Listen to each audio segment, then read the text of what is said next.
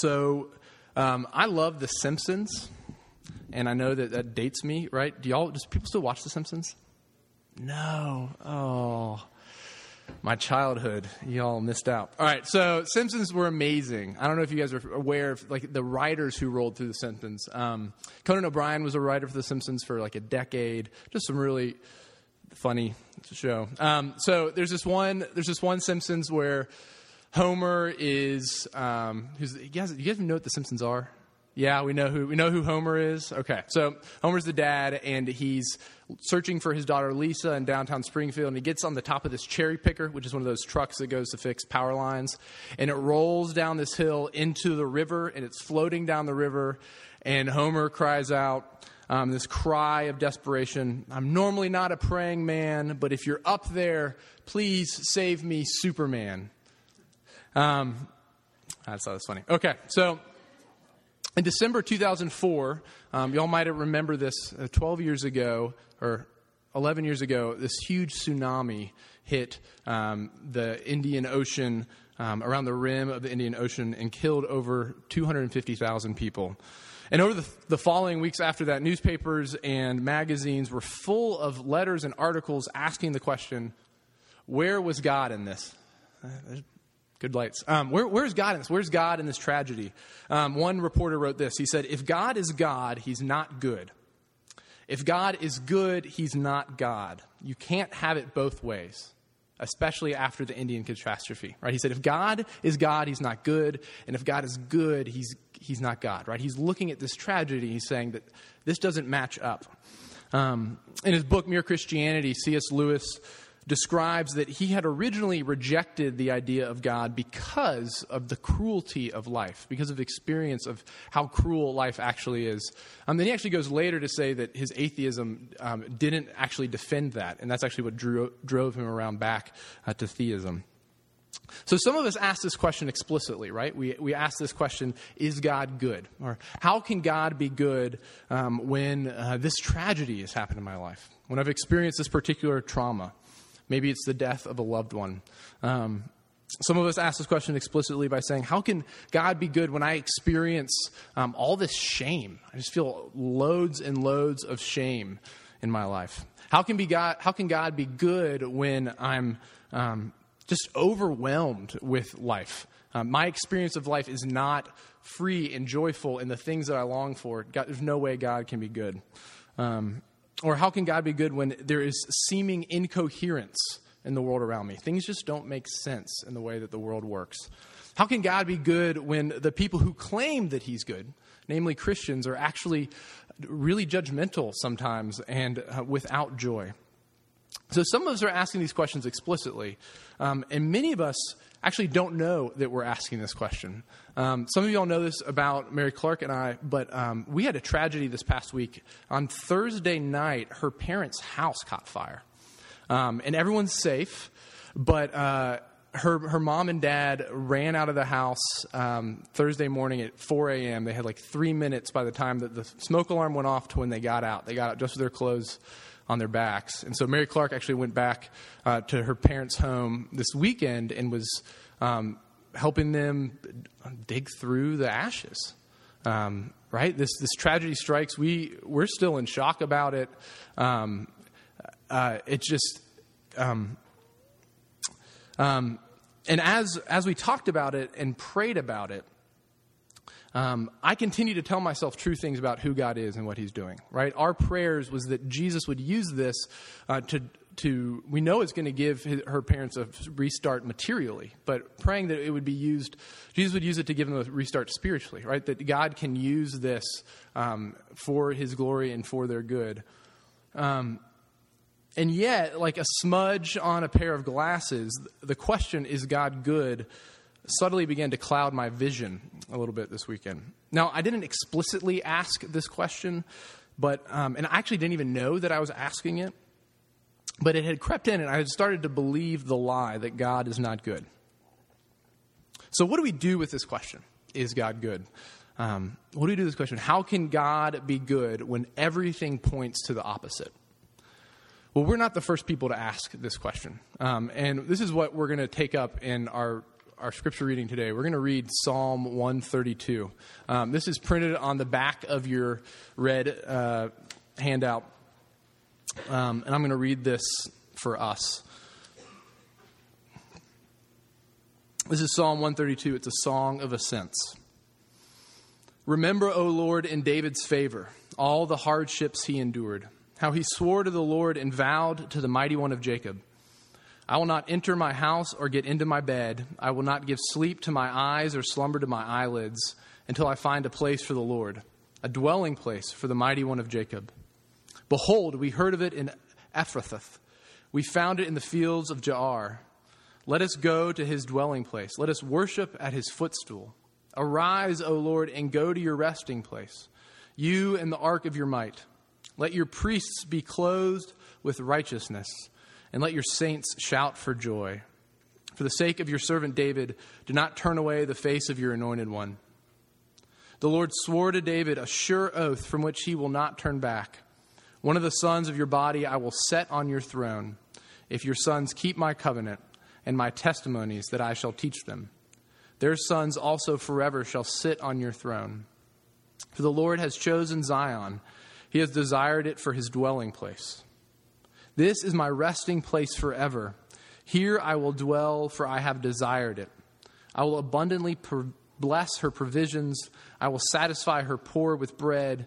Her priests I will clothe with salvation, and her saints will shout for joy. There I will make a horn to sprout for David. I have prepared a lamp for my anointed. His enemies I will clothe with shame, but on him his crown will shine. This is the word of the Lord. Thanks be to God. Please pray with me. Uh, Father, thank you for your word to us, and we pray now that you would help us to make sense of it um, and to see how you answer our questions um, in it and through yourself. Do this, we ask, in Jesus' name. Amen.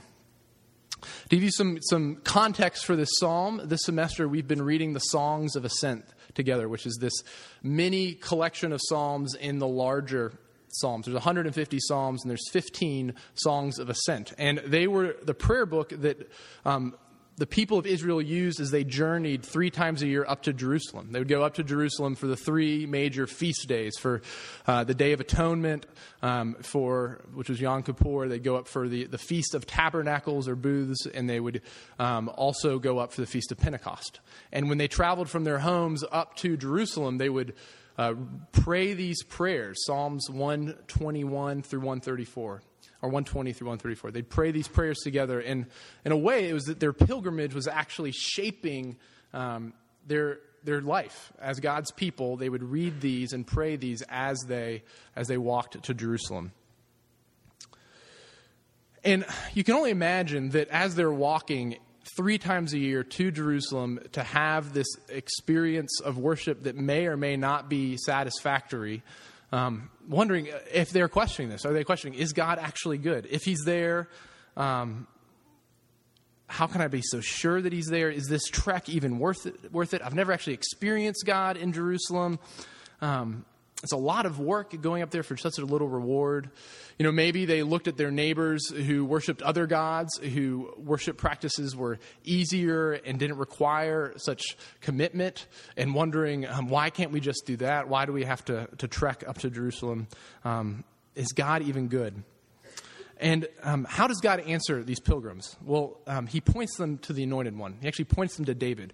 If you see in, in your bulletin, uh, I broke up the, the paragraphs. There's four like paragraphs in this. Four, and what it is is each of these has David's name in it. And what the, the psalmist is doing here is he's saying that the answer to our question is actually found in David.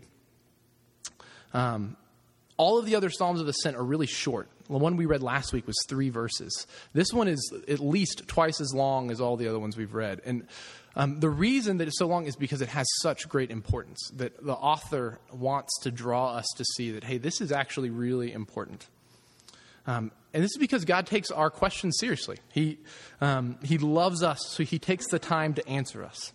He doesn't give us fortune cookie answers to our, our deep longings. Um, he doesn't tell us to look for the silver lining. Doesn't tell us that everything works out in the end. Um, he doesn't tell us God helps those who help himself. Uh, I actually took, a, I didn't take a BuzzFeed quiz today, but I did take a quiz online today that was called Joel Osteen or Fortune Cookie. Um, for those of you unfamiliar with Joel Osteen, he is a prosperity gospel preacher um, and is um, says some really awful things. And But this thing is, is, is it from Joel Osteen or is it a fortune cookie? So I want you to test you on this. All right, this is the first one. Happiness is not the absence of conflict, but the ability to cope with it. Osteen or fortune cookie? Cookie. Okay. You're not responsible for other people's happiness. You are responsible for your own happiness. Osteen. Yeah. It's hard to tell. Um, avoid focusing on the negative aspects of the past. Cookie. It's a cookie. Um, the best things in life aren't things. It's cookie. All right. So unlike fortune cookies, unlike Joel Osteen, um, God doesn't give us these pithy, uh, trite answers, but instead he invites us to wrestle with him in prayer. Um, and in this psalm, he's actually calling his people to remember. He's calling, he's calling his people, excuse me, he's calling his people to call God to remember, right? Look at the first verse. Remember, O Lord. Now, this is kind of feel backwards. Like, why would we call God to remember? If he's actually God, isn't he all-knowing? Is it is it possible for him to forget? Um, I'm amazed at our son Leo's memory. Uh, he he says these things. He's four years old, and um, he says, like, Daddy, remember when? And he tells some story from when he was two that Mary Clark and I don't remember. Like, how do you remember this? Um, and uh, so we end up playing this game as a family. Maybe you played this. It's not like a game, but dude, this is a family growing up where you remember things together. Like Mary Clark and I will remember our first apartment. And we'll say, remember when? And we tell these stories of when we were young and poor and lived in this apartment together in Richmond. Um, and uh, we do. I do it with my sisters. Like, remember when we were kids and um, we did this sort of thing. Today, um, we were playing this with Mary Landon. Today is our daughter, Mary Landon's. It's her second birthday. Um, and so we were remembering her when she was born. And uh, so you remember when she was born? And Mary Clark said, yes, of course I remember when she was born. Um, so it was an early morning. Um, we wake up. She's we're Mary Clark's in labor. We drive to the hospital. And on the way there, there's actually a race going by, like a, a foot race. And so I roll down the window and yell out the window to the cop, officer, my wife is in labor. I felt so proud saying that. And he stopped the race so that we could drive to the hospital. Um, yeah, so Mary Landon was born in the hospital and not in our Subaru, uh, which is a good thing. So why do we do this? Why do we do this remembering together?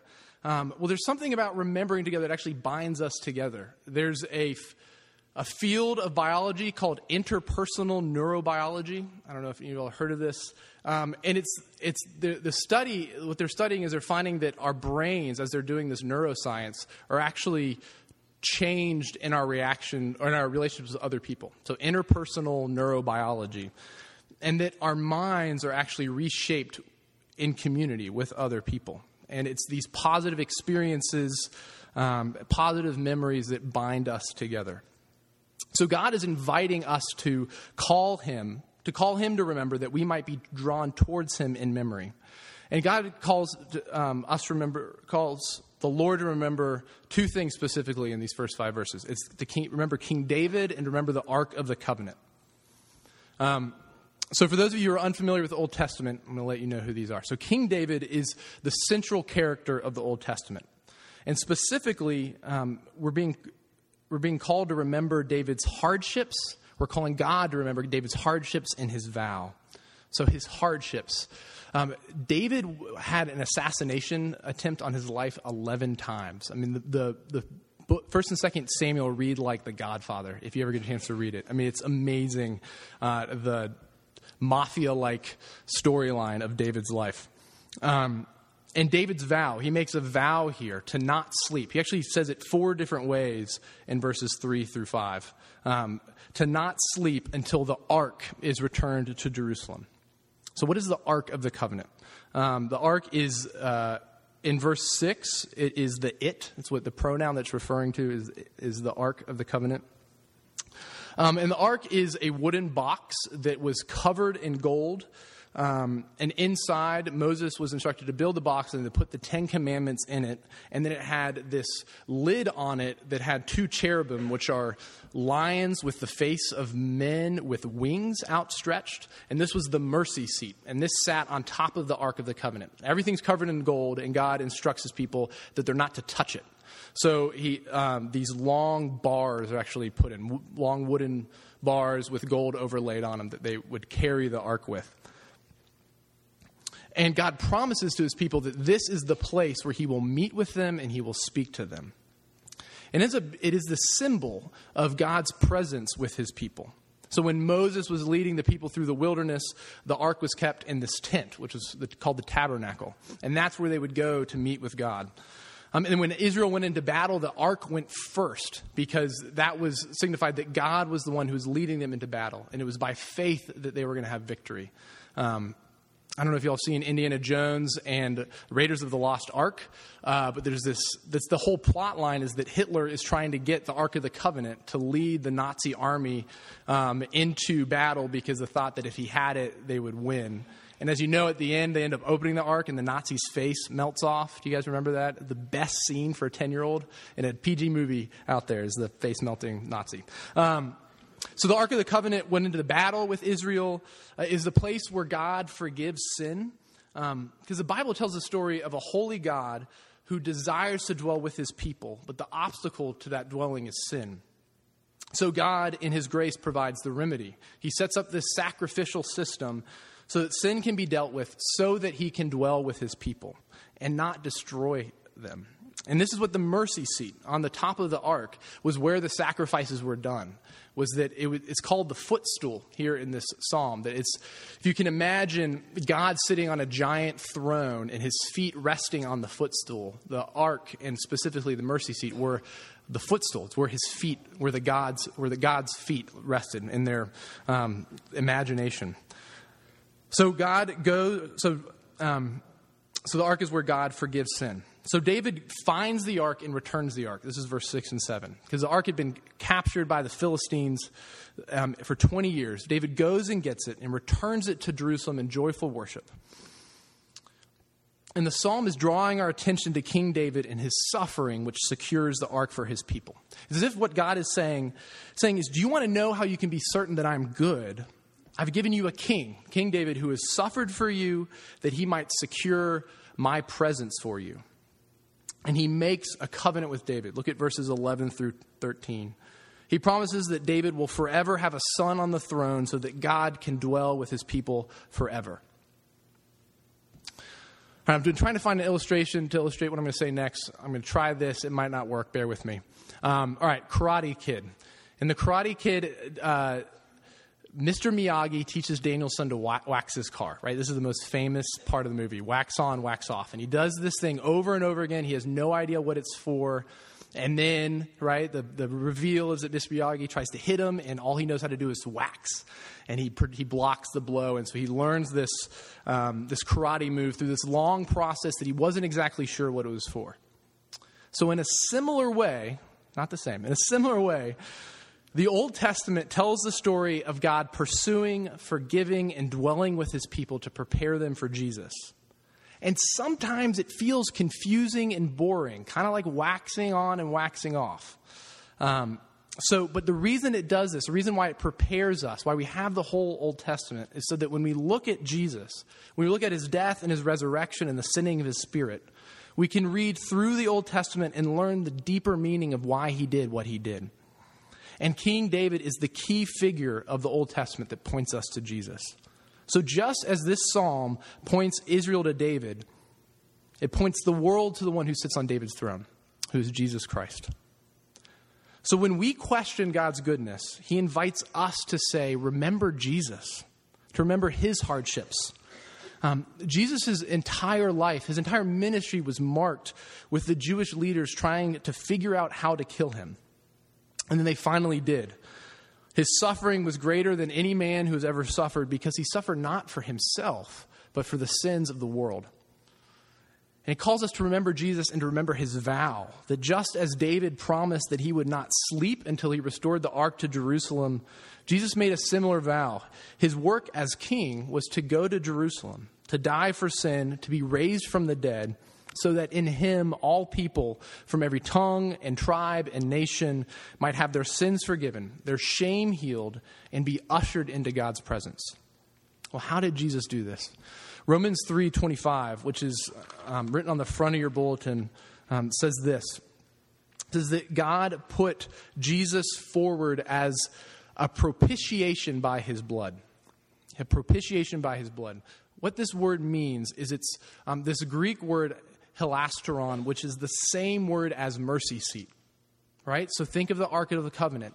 The word describing the place where the priest sacrificed to cleanse the sins of God's people is the word that's used to describe what Jesus has done on the cross, that Jesus himself is the true mercy seat where forgiveness of sins happens. What this is saying is that Jesus is the true Ark of the Covenant. He's the place where God delights to forgive sin so that he might dwell with us forever.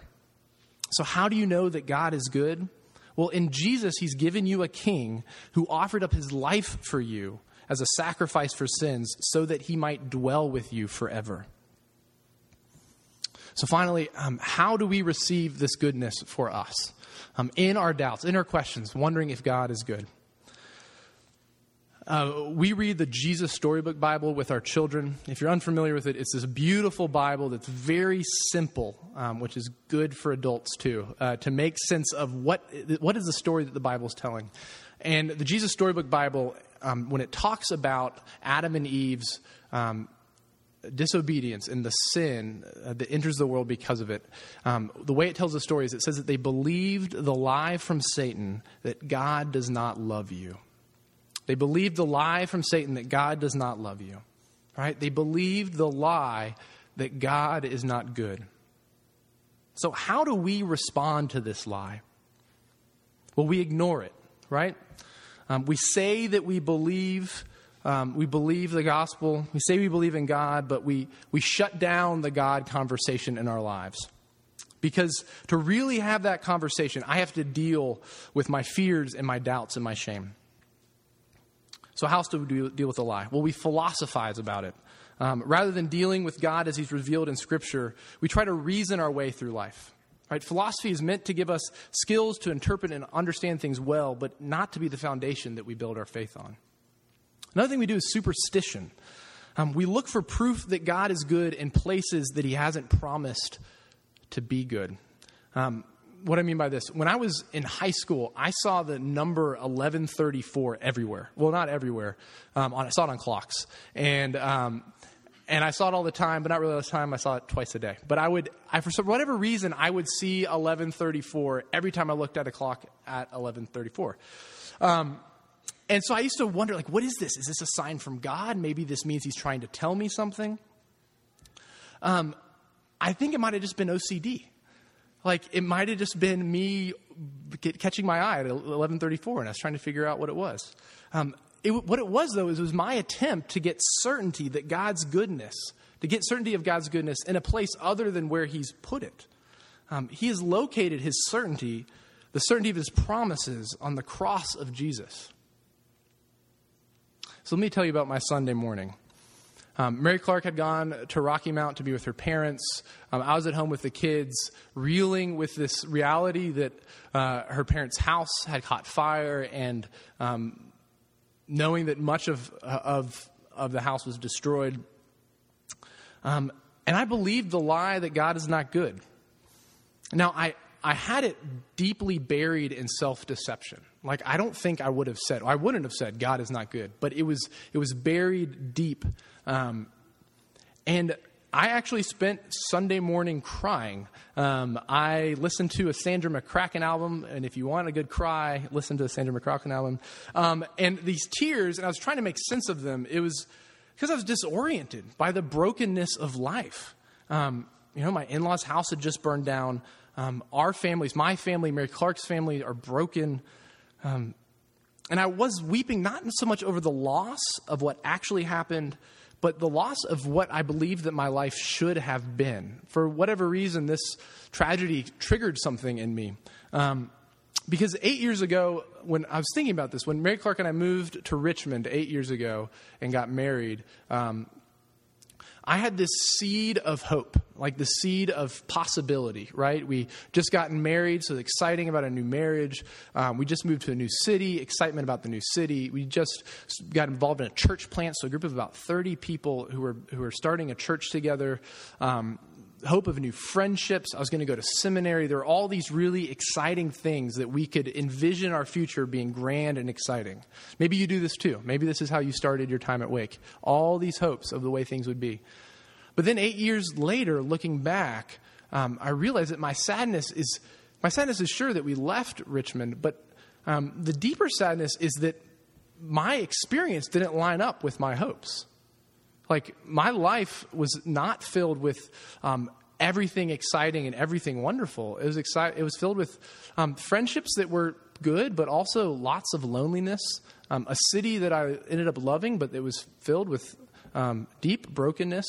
Um, our marriage has been fantastic, but um, anyone can tell you that being married to me is not a walk in the park. Mary Clark especially can tell you that. That. Um,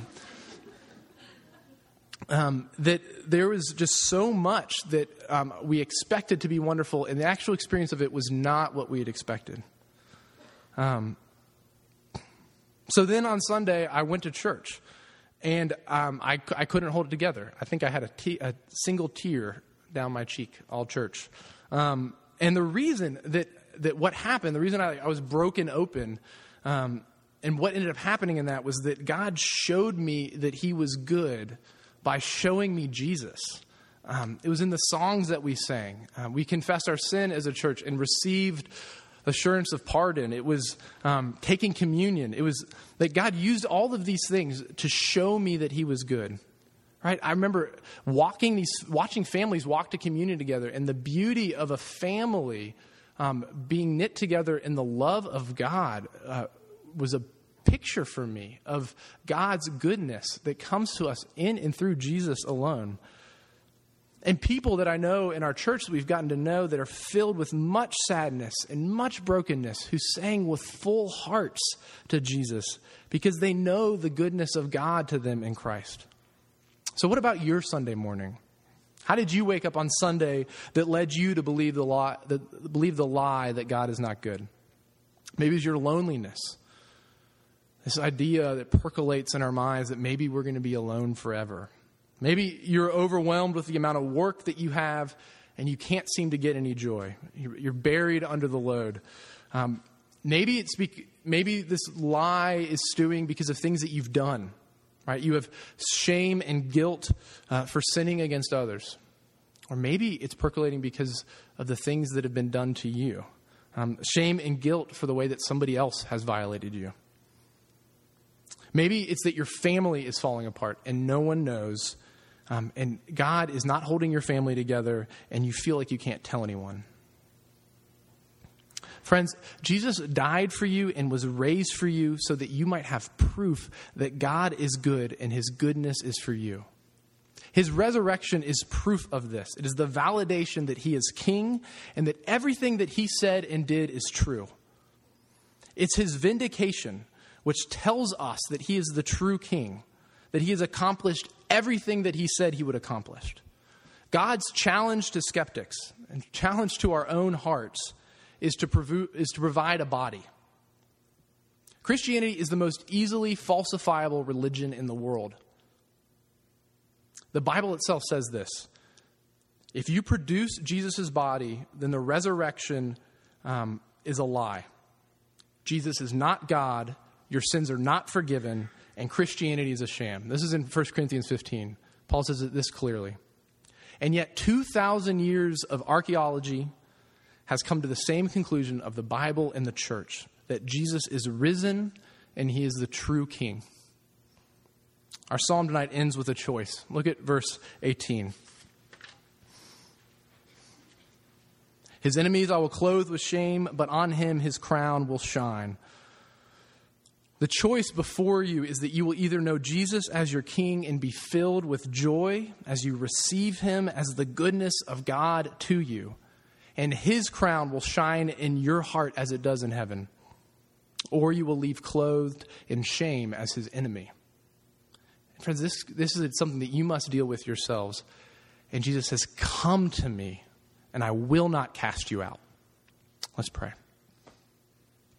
Jesus, we thank you that you are the goodness of God revealed to us.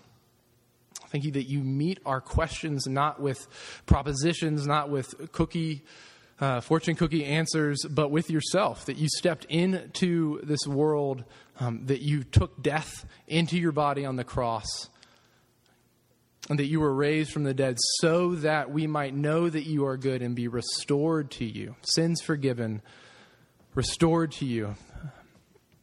Uh, help us, Lord, help us to believe this. We pray in Jesus' name. Amen.